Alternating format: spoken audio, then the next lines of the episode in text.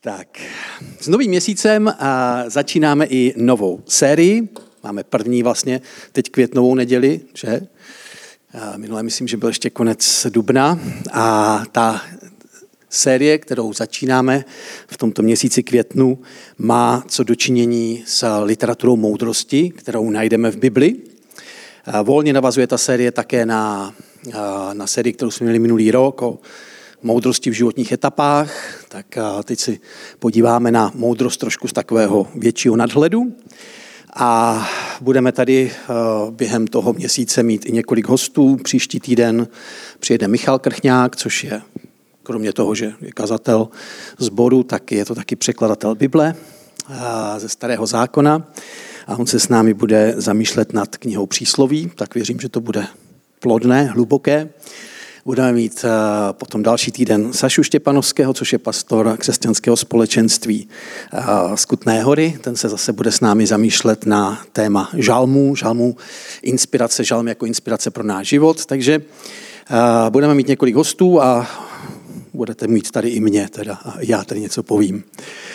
Tak když mluvíme o moudrosti, o moudroslovných knihách, tak uh, musíme si také možná povědět a předeslat něco o tom, že možná jste si všimli, aby jste tady všichni už zkušení čtenáři Bible, že uh, máme v Bibli, kolik máme knih v té Bibli?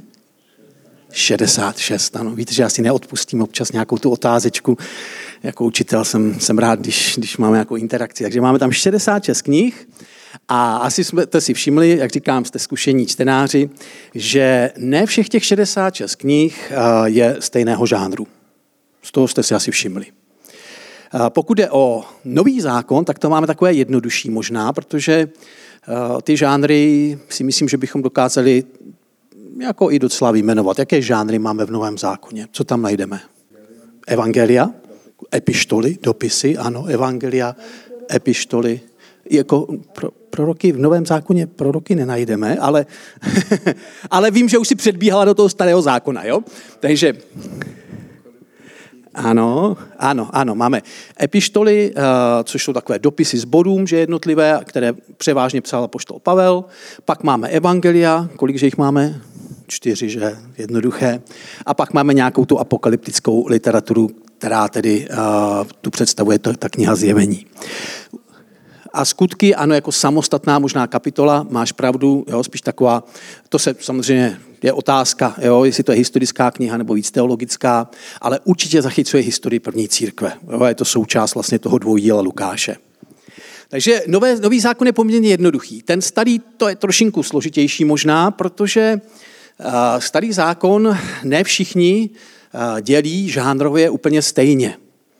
Uh, jak uh, dělí... my jako protestanté Starý zákon. Vzpomněli byste si, jaké různé kategorie či žánry my tam vidíme v, té, v tom Starém zákoně? No, už to není tak jednoduchý, co? To maličko přitvrdilo. Co tam vidíme? Tak základ je? Základ je zákon, neboli pět knih Mojžíšových, neboli Pentateuch. Že? To, jsou, to je takový základ, který tam máme. Potom tam máme další takovou poměrně velkou skupinu knih, jak bychom ji nazvali? Prorocké knihy, určitě. Máme prorocké knihy, máme, dokonce je rozdělujeme, tuhle kapitu nemusíme všechny vyjmenovávat, ale rozdělujeme tu, tuhle tu velkou oblast na takové dvě. Vzpomněli byste si? Velcí proroci, že Izajáš, Jeremiáš, Ezechiel a pak ty malí proroci. Kolikže jich je? dvanáct, ano, ano. Takže to jsou ty proroci. No. Pak, co tam máme ještě za literaturu, jak my rozumíme? Historické, výborně, jo, které vlastně mluví o, nebo dávají nám takový, takový přehled o historii uh, židovského národa. Tady už je to zajímavější, protože třeba pokud Židé mluví o svém vlastním kánonu, tak oni třeba některé knihy, které my vidíme jako historické, oni vidí jako prorocké. Jo, že, že vlastně Židé tam to dělení toho starého zákona mají trošku jiné. Takže například my knihu Jozue vnímáme jako historickou, protože nám popisuje, jak se, jak se že jo, zabírala zaslíbená země. Knihu soudcům vidíme jako pokračování toho příběhu, takže my to řadíme jako protestanté do toho historického kánonu, ale, nebo do těch historických knih, ale zajímavé je, že Židé to řadí do prorockého kánonu, no, že do té prorocké části, do, do části prorockých knih. Takže historické dějepisné knihy, teď podle toho našeho měřítka je jich teda hodně, relativně hodně, první Samuelova, druhá Samuelova, Paralipomena a tak dále. A pak je potom ještě jedna skupina knih v tom našem kánonu a to jsou poezie nebo spisy nebo moudroslovná literatura. Jo, to je právě ta, ta literatura moudrosti a kdybychom ji měli vyjmenovat, vzpomněli byste si, které spisy mezi ně patří?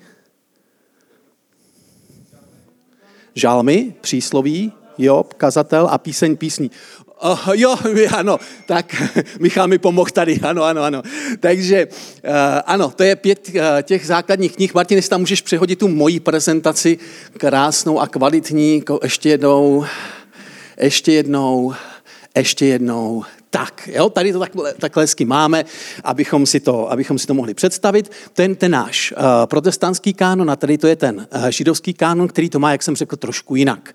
Zajímavé třeba je, že my knihu Daniel vnímáme jako prorockou. Že my, my máme v té, uh, v té, v té prostě kategorii prorockých knih, ale v rámci židovské literatury oni ji vnímají jako spisy, jo, jako takovou tu obecnou. Zajímavé, jo? Že to je příběh vlastně toho Daniele. No ale když se vrátíme k těm našim knihám, těm, té moudroslovné literatuře, tak tam se ve své podstatě shodujeme i v rámci toho dělení uh, starozákonního kánonu podle toho židovského, to tam, oni tam mají ty sváteční svitky, píseň kazatel, oni tam mají ještě pláč, Ester a Rút, jo, a přísloví Job, žalmy, vidíte to tam, jo, v těch spisech. A my tedy v, tom, v, tu, v těch moudroslovných knihách máme těch pět knih, které jste právě vyjmenovali a říká se jim jinak taky moudroslovný pentateuch. Je jich taky pět teda, jo, takže my je nazýváme jako pět moudroslovných knih, moudroslovný pentateuch. A naši kolegové katolíci by tam ještě přidali knihu Sýrachovce a knihu moudrosti, které jsou hodně podobné, jsou to už pro nás deuterokanonické knihy, ale jsou tematicky hodně podobné a jenom vás takhle pozbudím, jo, takhle jako pro, pro takové ty zapálenější čtenáře Bible, abyste si je třeba také přečetli, protože jsou velice zajímavé a hodně se tam prolínají ta témata uh, me, uh, s těmi, s těmi, s tou knihou přísloví a, a kazatel a žálmy. Takže uh, je vidí, vidíme, že žánr je důležitý. Víte, já když třeba učím apologetiku na škole nebo když se učí ještě jiný, jiné předměty, tak někdy, když uh, řeknu studentům, že uh, některá ta kniha se podobá nebo má nějaký žánr, má nějakou formu, jo, která je podobná té formě, která se tehdy používala pro psaní, tak oni jsou překvapení. Oni mají takový pocit, že když kniha je přeci Bohem inspirovaná, tak musí být jedinečná ve všem. Jo, je taková ta představa někdy, jo, že, že pán Bůh ty pisatele uvedl téměř do tranzu, jo, a teď oni psali v tranzu a teď to se psali jako a, a udělali z toho ten boží záznam. A když třeba studentům řeknu, že, uh, že třeba Lukáš jako jeho evangelium si bere formu pravděpodobně s velkou pravděpodobností uh, z, histori- z historika Thúkýdida, tak oni, oni to mají téměř jako Oni se pohorší téměř, jako, jako jak, jako že, že Lukáš opisoval od Thúkýdida, no to snad ne, jako, nebo vzal si formu od někoho jiného, vždyť on to přece musel vymyslet, to muselo být nadpřirozené, to, to, ale, ale tak to prostě není. No, máme prostě různé formy v Bibli a ty formy odráží tu literaturu, kterou, nebo ty formy, které v literatuře, v literatuře se používaly v té době, kdy vznikaly ty knihy. A to je velice důležité si uvědomit. No. A my samozřejmě, vy jste znalí čtenáři Bible, tak, takže si to také uvědomujete, protože je strašně důležité taky vědět, že ta forma té knihy uh, ovlivňuje i, i pochopení, jak čtenář bude tomu poselství rozumět. No, jestli tam můžeš přehodit ten slide předtím, Martine.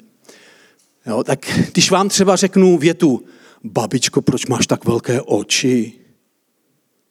Co se vám vybaví? Karkulka, dokonce Johnovi, Angličanovi se vybaví Karkulka, no, jo. Takže, babičko, proč máš tak velké oči? A, a samozřejmě hned víte, už jenom podle téhle věty, kam zařadíte uh, tu, jakou formu má, nebo kam patří, ta liter, nebo ta, ten příběh, kam si ho zařadíme? Zařadíme si ho do pohádky, že? A asi mu nebudeme rozumět tak, že, že se to skutečně takhle stalo.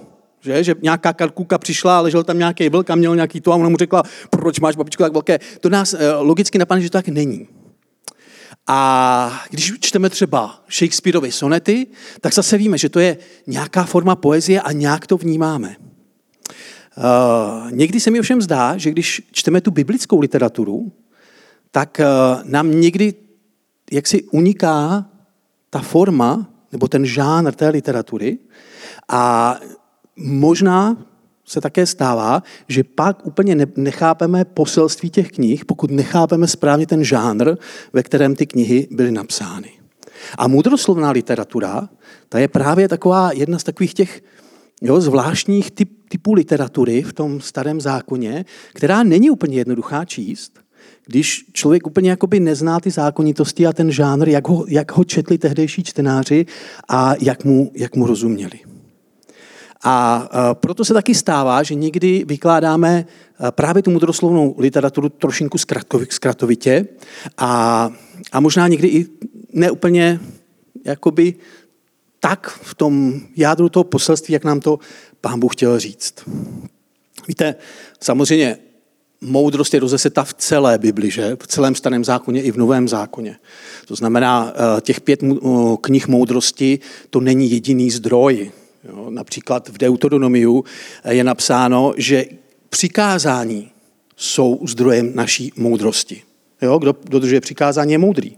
No, takže máme jiné zdroje, jiné příběhy, třeba Josefův příběh se často právě uh, uvádí jako takový zdroj moudrosti pro život.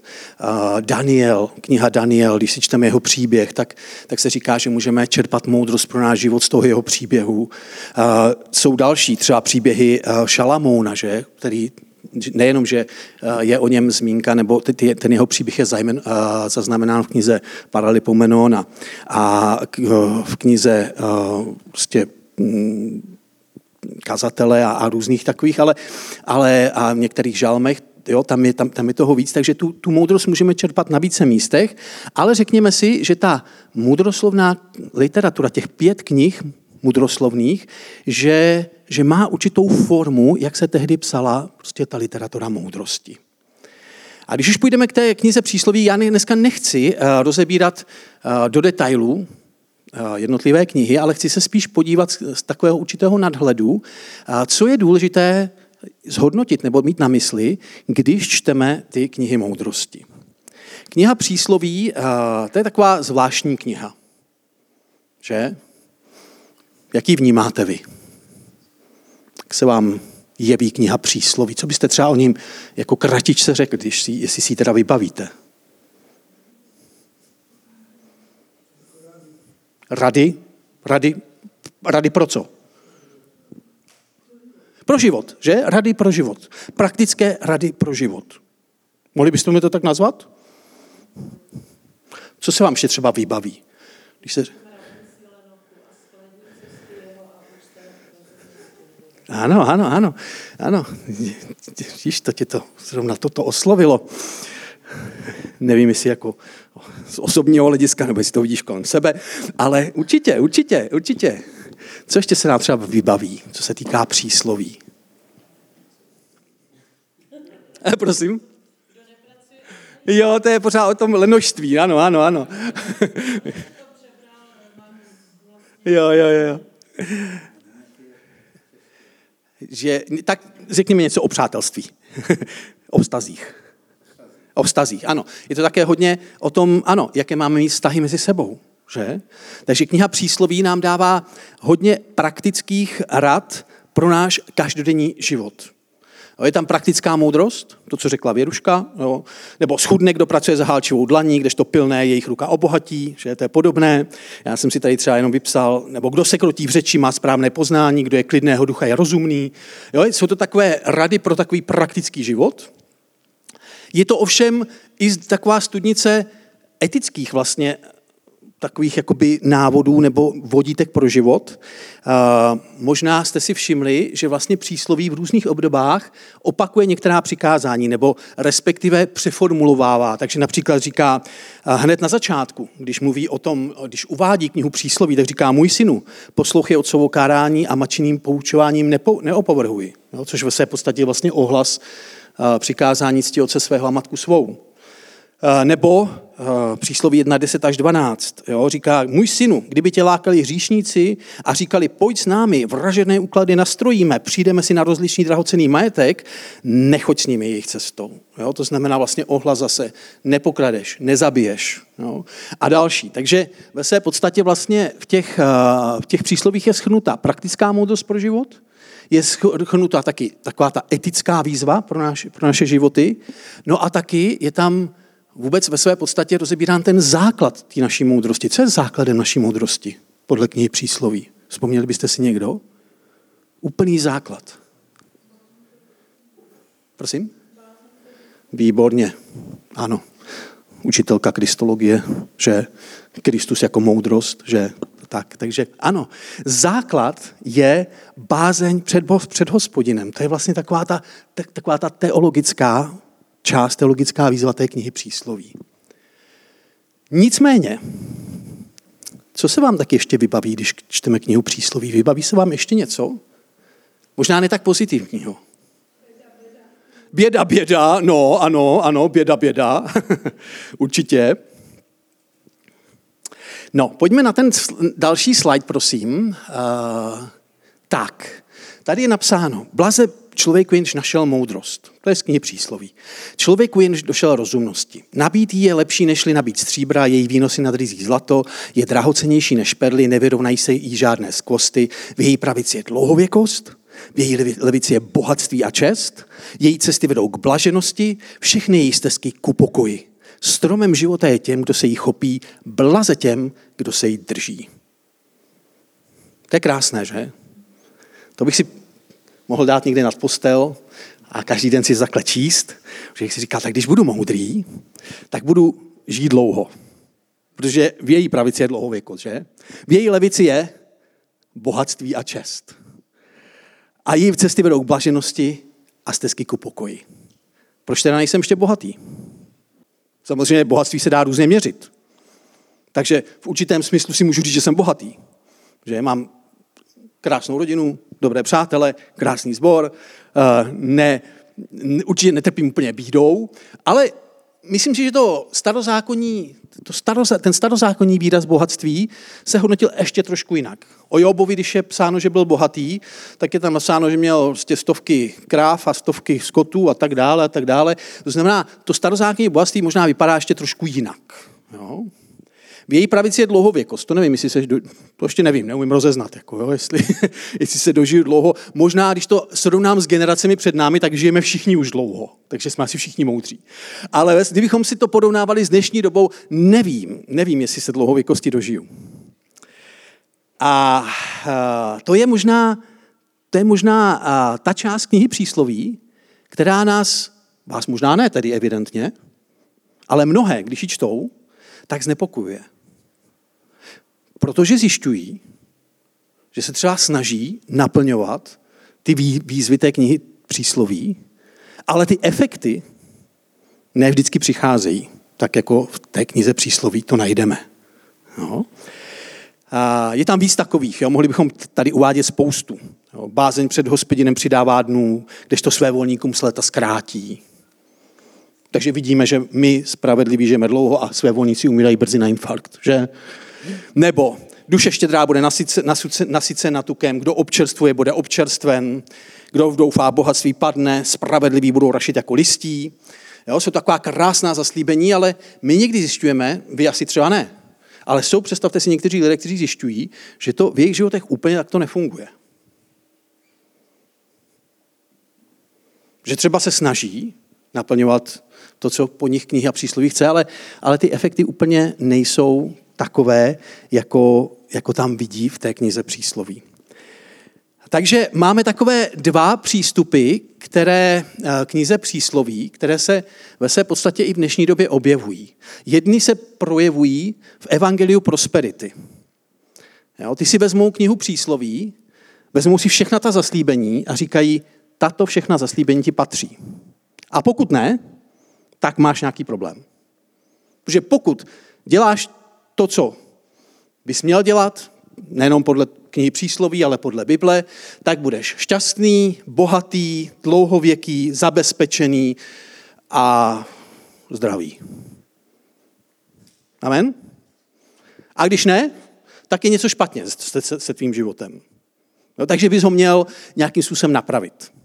A většinou pak máte takové ty knížečky, které my tolik tady v Čechách třeba na českém trhu nevidíme, ale třeba v anglič, anglický trh je toho zaplavený. Jo? Že jsou vlastně vybraná zaslíbení z knihy Přísloví, jo? A, a, a většinou se radí v té, té, v té příručce, že byste si měli každý den přečítat, abyste jako věděli, jaká všechna dobrá zaslíbení vás čekají a jak máte vlastně žít, jo? Jak máte být bohatý, zabezpečený, zdravý, šikovný a tak dále. Takže to je jeden přístup ke knize Přísloví a druhý přístup ke knize Přísloví je skeptický. Prostě lidi zjišťují, že to prostě neúplně funguje, jako v té knize Přísloví to je napsáno. A tak když to čtou, tak pojímají takovou skepsi k těm řádkům a říkají si, ale tak to úplně přece není. Jo, ne každý, kdo je věrný uh, Hospodinu a tak dále, ne každý, kdo je spravedlivý, tak, je, tak dlouho žije. Ba naopak, jo, často spravedlivý umírá brzy. Spravedlivý často není bohatý. Spravedlivý často nemá stezky pokoje. No. A, a k té, k té, takové té, k té četbě knihy Přísloví třeba přistupují s takovým odstupem. A tady je dobré, to je to, co chci dneska zdůraznit. Nechci rozebírat jednotlivou knihu Přísloví, ale chci zdůraznit, že v té židovské tradici Přísloví nestojí samo o sobě. Kniha Přísloví nestojí sama o sobě, ale říká se, že je to taková kanonická trojice v rámci mudroslovné literatury, kdy vedle sebe stojí Přísloví, Job a Kazatel. A jednu knihu bez druhé nemůžeme plně vyložit a plně porozumět. Pokud chceme my čerpat moudrost z těch knih biblických, hlavně třeba z těch knih, knih moudrosti, tak ten kompas životní pro nás není jenom kniha Přísloví, ale kompas životní je pro nás kniha Přísloví, kniha Job a kniha Kazatel společně. Jinými slovy se říká, že Přísloví je moudrost pro mládí, že ono to tam taky je, otec radí synovi, že jo, můj synu.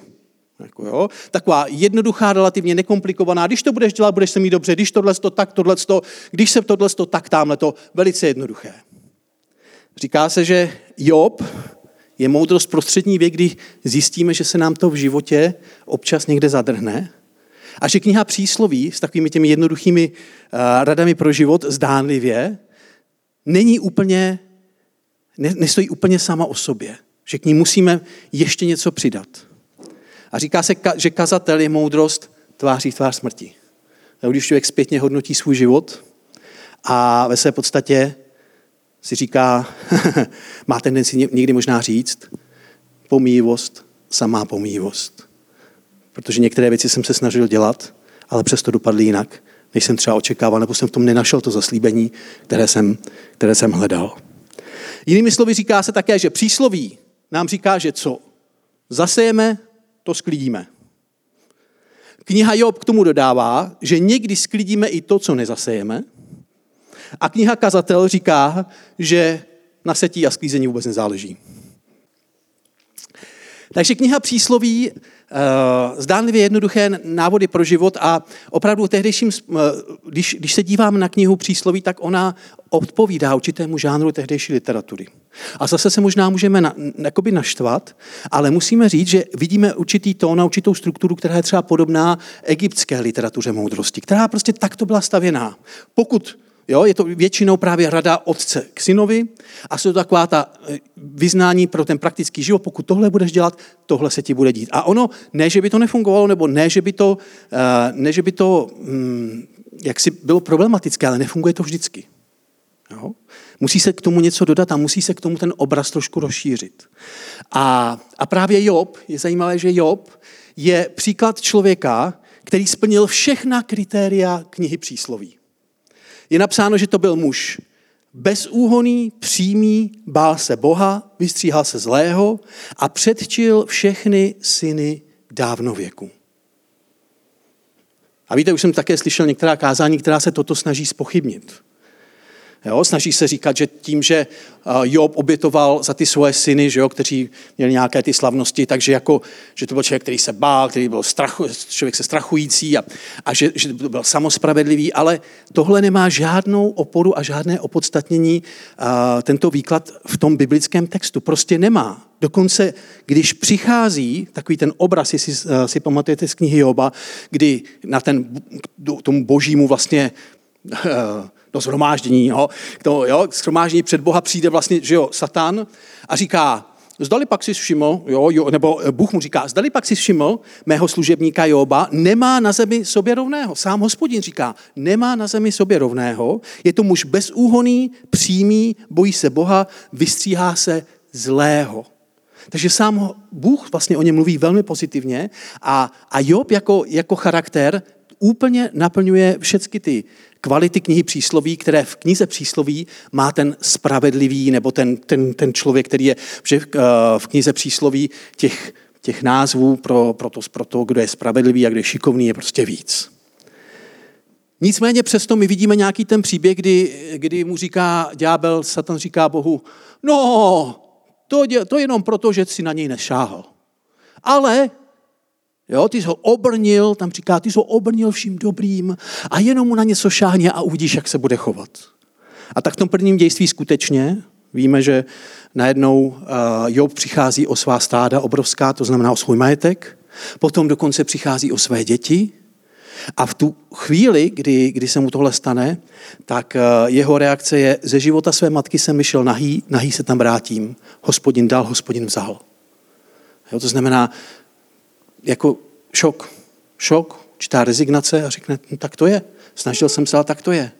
A pak je to druhé dějství, kdy znovu přichází vlastně Satan a říká, no jo, to víš, to se mu to říká, protože ty si šáhl na všechno okolo, ale nešáhl si na jeho život. Když šáhneš na jeho život, když, když onemocní nebo když prostě prožije na svém těle něco, tak potom uvidíš, kde je jeho bezúhonnost, kde je jeho přímost, kde je jeho charakter. A my víme, že se potom tam rozehrává určitá scéna, kdy Job to velice těžce prožívá a přijdou za ním čtyři přátelé. Oni ve skutečnosti nejdřív jsou jmenováni jenom tři. A jsou to přátelé Elifas Témanský, Bildad Šůrský, Sofa Námacký a pak je tam ještě jeden, který ale tam není na začátku jmenován. A je napsáno, že nejdřív přišli a když viděli, co Job prožívá, tak po sedm dní a nocí slova k němu žádný nepromluvil, neboť viděli, že jeho bolest byla nesmírná. A kdo si řekl, že těch sedm dní to bylo to nejlepší, co mohli pro Joba udělat, nejenom pro Joba, ale i pro sebe. Protože jakmile otevřeli pusu, tak bylo všechno špatně. Jakmile se ho snažili utěšit, tak ve své podstatě všichni ti přátelé přesně začali předkládat argumenty Jobovi, které, které odpovídají ty, té, ono se tomu říká retribuční teologie. To znamená teologie uh, odměny a odplaty. Přesně v, v, té, v tom duchu knihy Přísloví. Jo? A ten uh, Elifas mu říká, no, věru, blaze člověku, jehož Bůh trestá, kázeň všemocného neodnímej. Takže říká, aha, Bůh tě za něco trestá. Pak pokračuje a říká, co je člověk? Je snad bezposkvrny? Což může být spravedlivý, kdo se zrodil z ženy? Jako jo. A rozevírá, rozevírá takovou tu, že Jobe, jestliže prožíváš to, co prožíváš, něco musí být špatně. To samé byla, byl dát. Říká, což Bůh křiví právo, všemocný snad překrucuje spravedlnost. Jestliže, ten dokonce pokračuje, říká, jestliže tví synové se proti němu prohřešili, vydal je v moc jejich nevěrnosti. On dokonce posuzuje kvalitu těch jeho synů, nebo, nebo morální jo, kvalitu.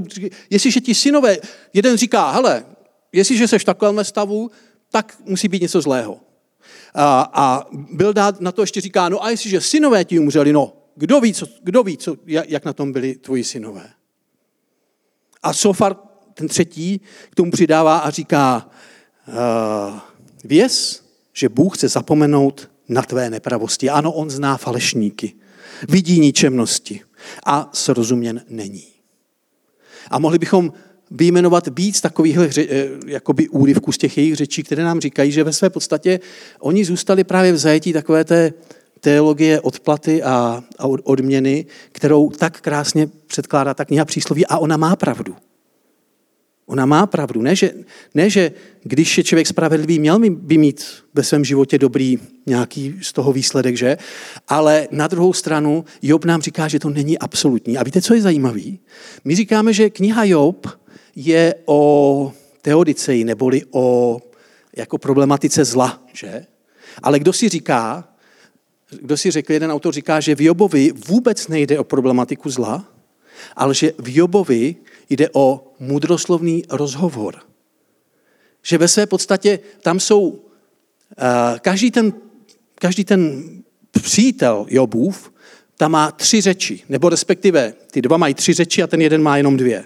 Jo. Postupně se ty jejich argumenty zkracují, když by se si to četli, tak při té první řeči jsou velmi výmluvní, Job jim vždycky každému odpoví, při druhé řeči jsou velmi výmluvní, Job jim zase odpovídá individuálně, při té třetí už jim dochází argumenty, ale všichni neustále opakují právě vlastně a odkazují se jednak na moudrost starých, jednak na moudrost knih, dokonce na nadpřirozenou moudrost, měl někdo tam zmínil nějaké vidění, takže na různé zdroje se odkazují, které podkládají vlastně jo, ty své argumenty, že Jobe, něco s tebou musí být špatně.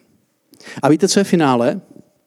Že pak přijde ten čtvrtý, který do té doby mlčel, protože byl nejmladší, je napsáno.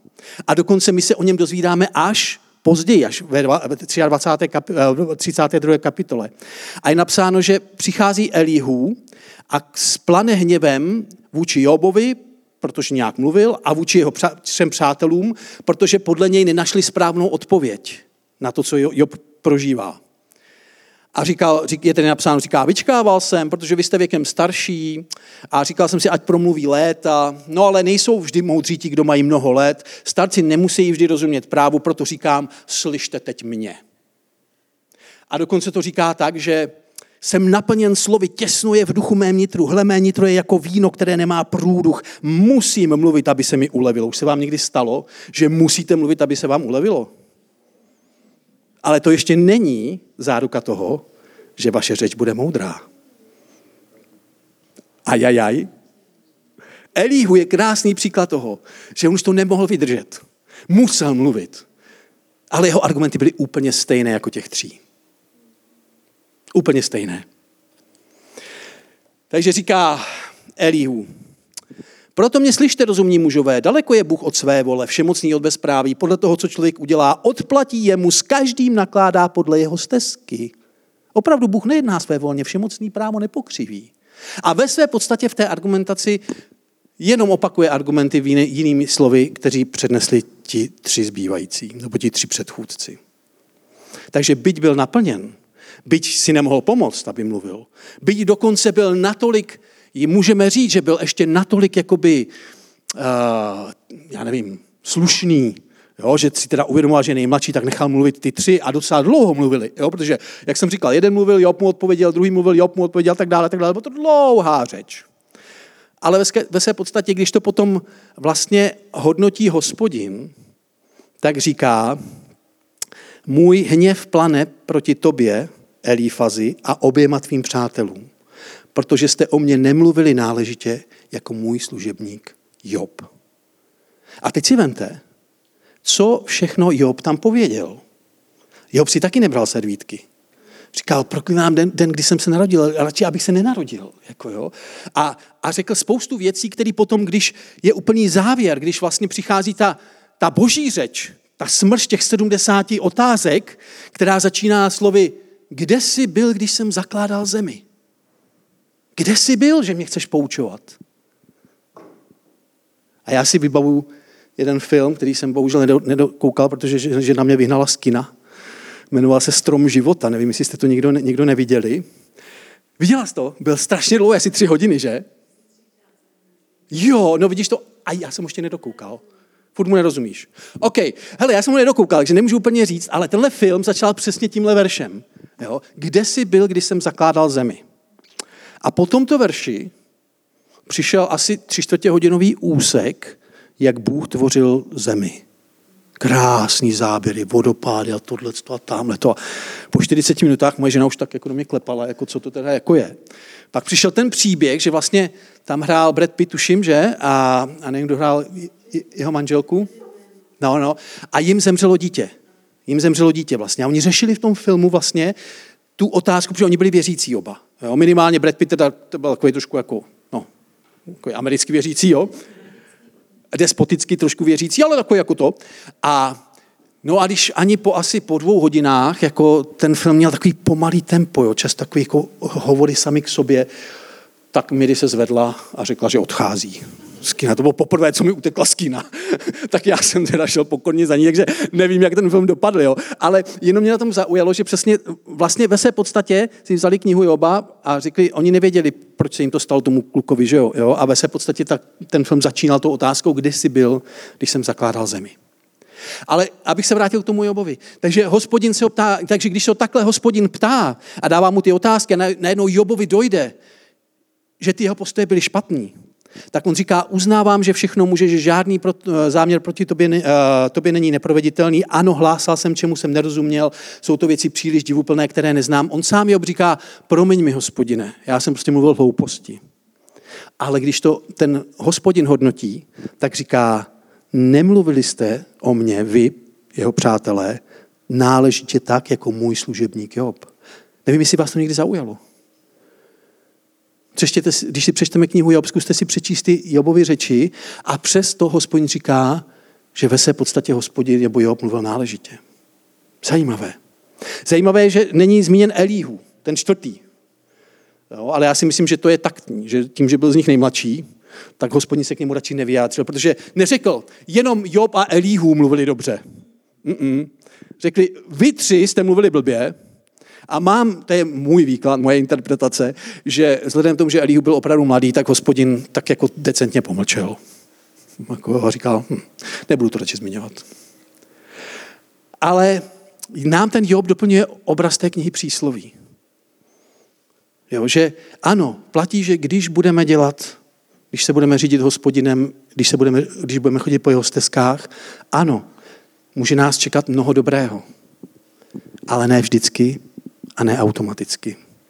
Jsou prostě věci, které jsou tajemstvím. A víte, Job ve své podstatě v knize Jobovi, kromě té scény, že ten ďábel přišel, nebo Satan přišel před Hospodina, chtěl si ho jako testnout, tak jediný důvod, který bychom tam možná mohli najít pro to Jobovo utrpení je, že Hospodin se chtěl vytáhnout tím Jobem.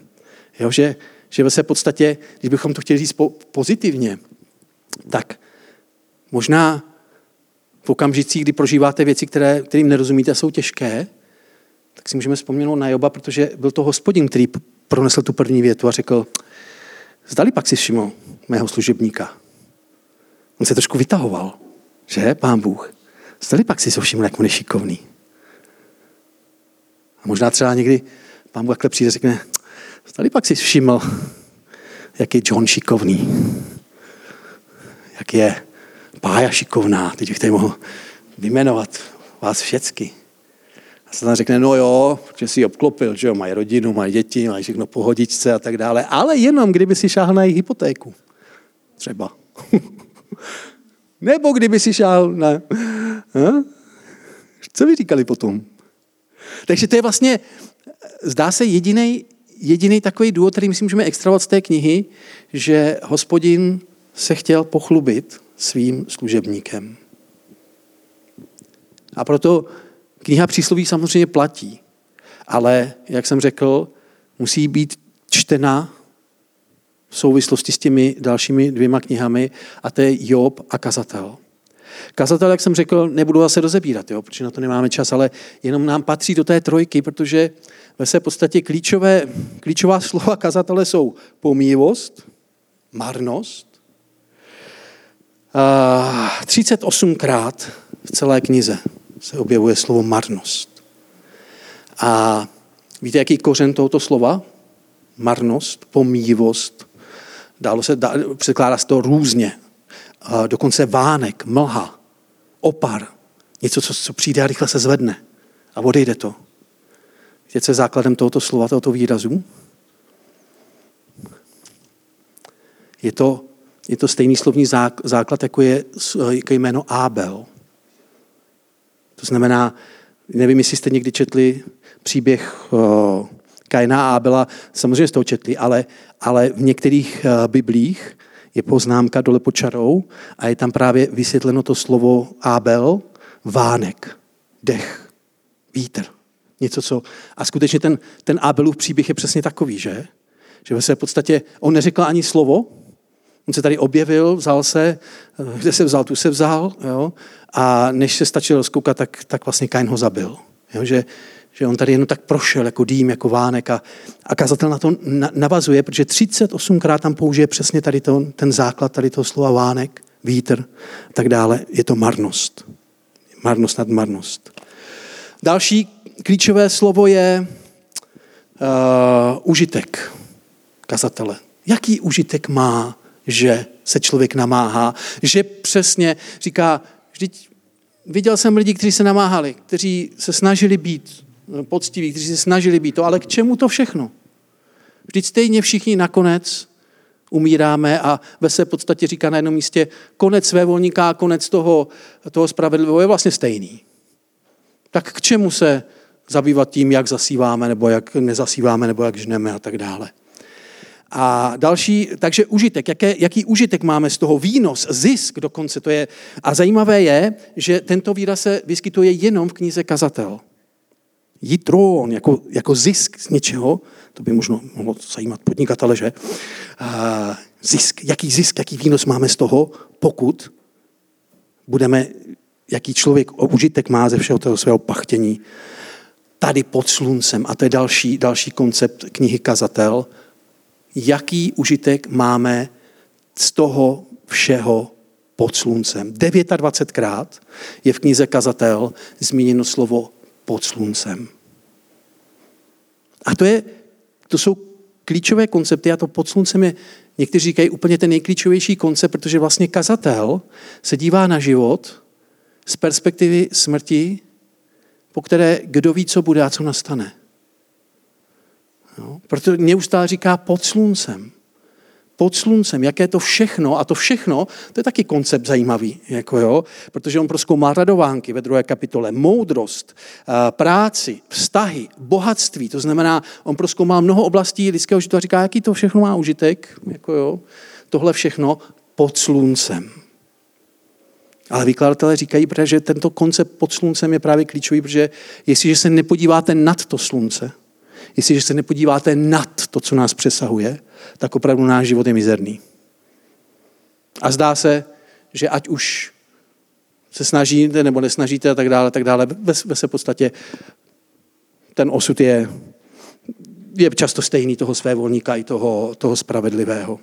A já už jsem vám možná říkal, že je zajímavé, že zrovna kniha Kazatel mě pomohla nebo pomáhala k mému obrácení. Když jsem ještě byl na vojně, jsem tak jako přicházel k Bohu, tak nevím, kde jsem, jak to, že jsem si ji přečet, jako jo, ale, ale tam jsem četl, raduj se jinochu ze svého mládí, užívej pohody ve svém množství, jdi si cestami svého srdce, za vidinou svých očí, věz však, že tě za to všechno Bůh postaví před soud.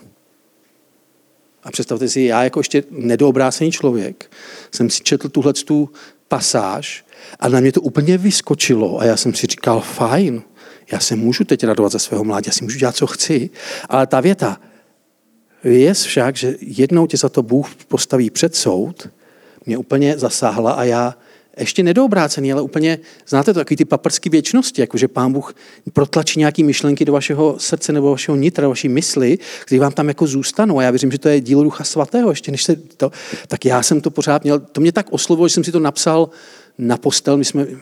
Na vojně jsme měli vždycky palandy, víte, jak to bývá. A mm, jako holubové, ti noví vojáci, kteří přišli, tak ty spali nahoře. A mazáci, to jsme byli už potom my, že? Spali dole, jako v regále se tomu říkalo. A, a já jsem si to napsal takhle na tu, na, na tu postel, že, co byla nade mnou, tak já jsem tam přilepil tenhle verš. Jo? A hrozně mě, hrozně mě uh, fascinovalo ten, ten dvanáctá kapitola. Pamatuj na svého stvořitele ve dnech svého jinoství, než nastanou dny zlé, než se dostaví léta, o kterých řekneš, nemám v nich zalíbení, než se zatmí slunce, světlo, měsíc, hvězdy, vrátí se po dešti mraky, v ten den se začnou třást strážcové domu a mužové zdatní se skřiví a mlečky nechají práce a bude jich málo. A ty, kdo hledí z oken, obestře temnota a zavřou se dveře do ulice, stiší se hlas mlýnků, vstávat se bude za švého luptactva a všechny zpěvy budou znít přidušeně. A člověk se budou, bude bát výšek a úrazů na cestě a rozkvete mandloň a těžce se povleče kobylka a kapara ztratí účinnost a člověk se vydá do svého věčného domu a ulicí budou obcházet ti, kdo naříkají nad mrtvými. A pamatuj na svého stvořitele, než přetrhne se stříbrný provaz, rozbije se mísa zlatá, džbán se roztříští nad, nad řízlem a kolo u studny se zláme a prach se vrátí do země, kde byl a duch se vrátí k Bohu, který jej dal. A ten celý popis, nám to zní možná zvláštně, ale Ale ten popis, než se zatmí slunce, světlo, než se začnou třást stráž své domu a tak dále, to je vlastně popis stáří. Jo? Než se přitlumí ty, než budeme ztrácet sluch, než se sešeří, než se roztřeseme. To je prostě popis, symbolický popis stáří. A, a to je vlastně, vlastně takový, jako kdyby trošinku, jo, vyznění té knihy takové fatalistické. Ale úplně na, na konci ta kniha končí, a vy to znáte, a je to zase vlastně kniha Kazatel, je poučení otce synu. A říká na konci: závěr všeho, co jsi slyšel. Boha se boj, jeho přikázání zachovávej, na tom u člověka všechno závisí. Veškeré dílo Bůh postaví před soud, i vše, co je utajeno, ať dobré či zlé. A ve své podstatě jsou tací, kteří říkají, že někteří říkají, že celou knihu Šalamún napsal, teda celou knihu přísloví, celou knihu Kazatel napsal jeden člověk, Šalamún. Ale já se přikláním k tomu, k těm, kteří říkají, že tu v té knize jsou dva. Je tam vypravěč a je tam ten kazatel, ten Šalamún. Mám k tomu dobré důvody. A vlastně na konci ten vypravěč vlastně říká: tohle všechno Šalamún jako moudrý král vyzkoumal, když žil tak dlouho. Prozkoumal všecko záliby, všecko práci, vztahy, přátelství a tak dále. A, a viděl to, že v, v té perspektivě pod sluncem nakonec všichni končíme stejně. Ale v té perspektivě nad sluncem, v té perspektivě věčnosti, tak tam to teprve dává smysl. A já tě chci dneska povzbudit. Určitě kniha Přísloví je velmi dobrá kniha na čtení, protože nás, nám dává takové, odborníci říkají, že nám spíš dává takové, takové výzvy nebo takové impulzy, jo, které ve skutečnosti mají v sobě obsaženo hodně pravdy. Ale přijdou okamžiky, kdy se budeme cítit jako ten, ten Job. To je, chceme-li vnímat tu knihu, ty knihy moudrosti v celém tom komplexu, tak ten Job je prostě neoddělitelná součást těch knih moudrosti.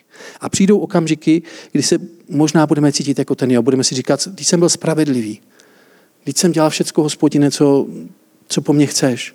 A přesto do mého života přichází, přichází chvíle, kterým nerozumím. Ale víme, jak Job skončil.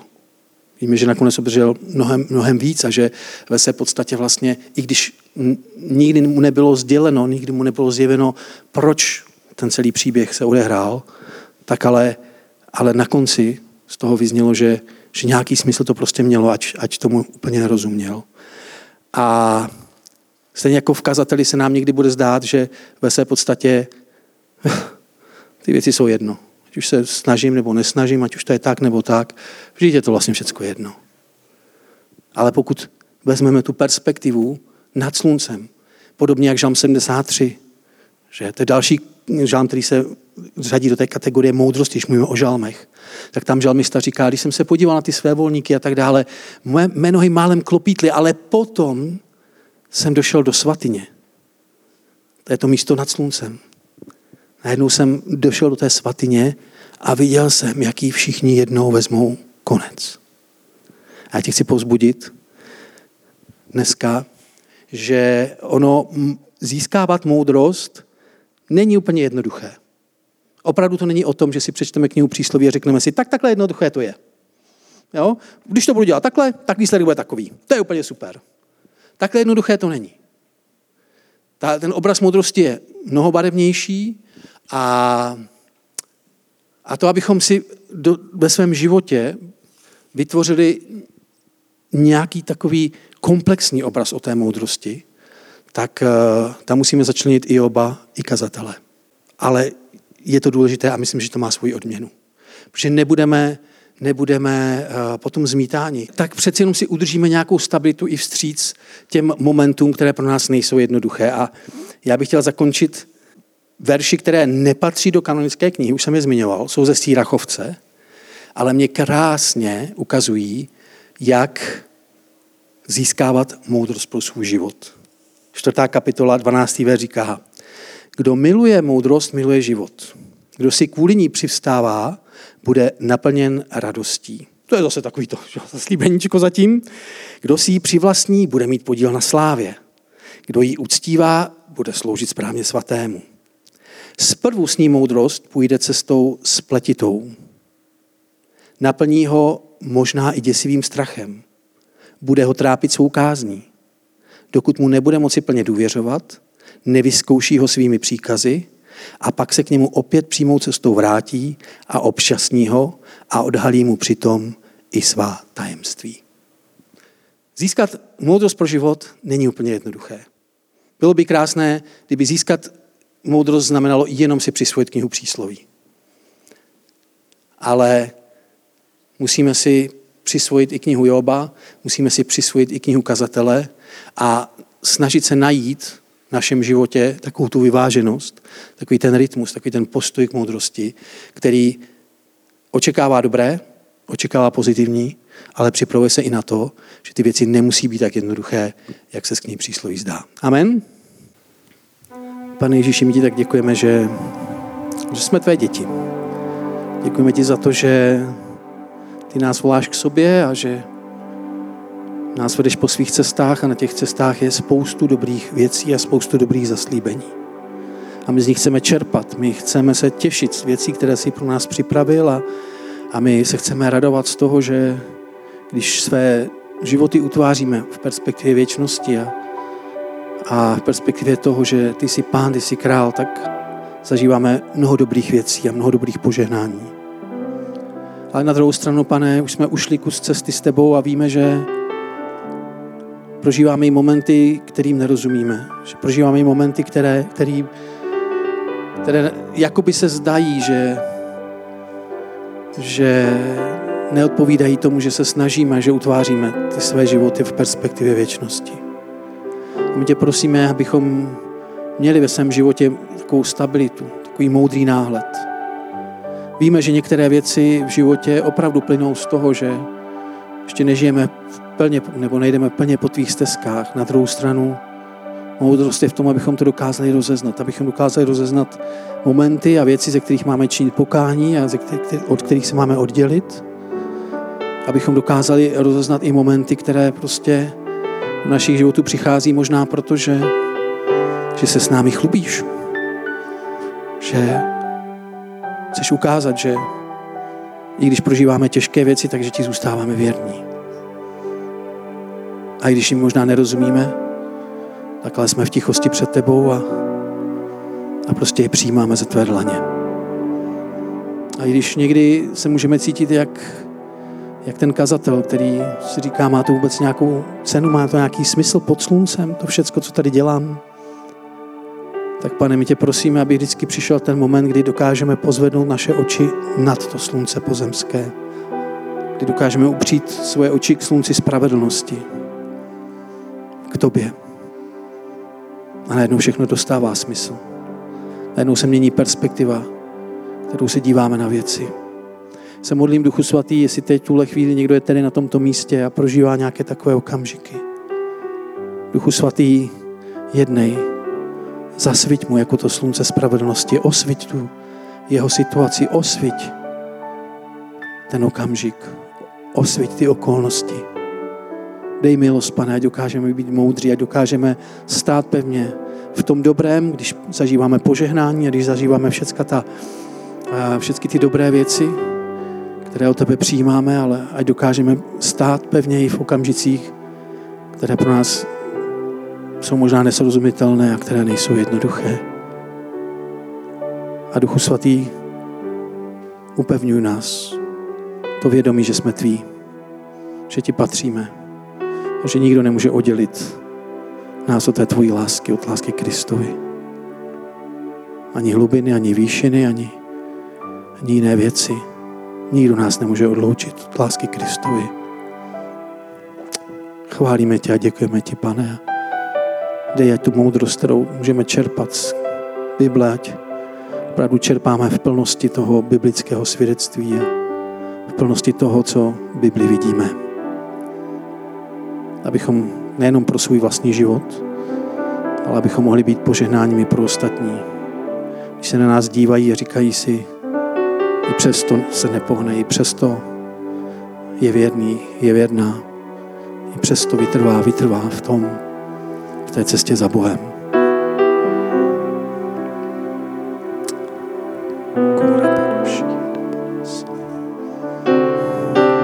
Haleluja.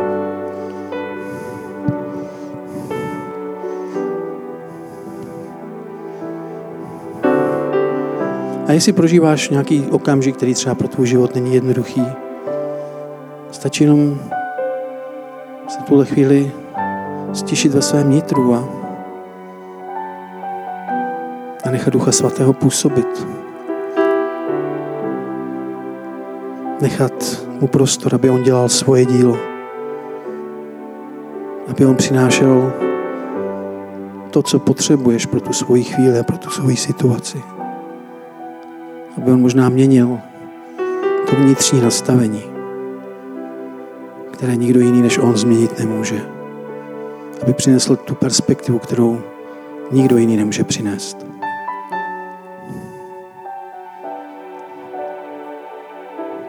Otevři se Duchu Svatému a jenom ho nech, ať, ať on uchopí to tvé trápení, pochyby, otazníky.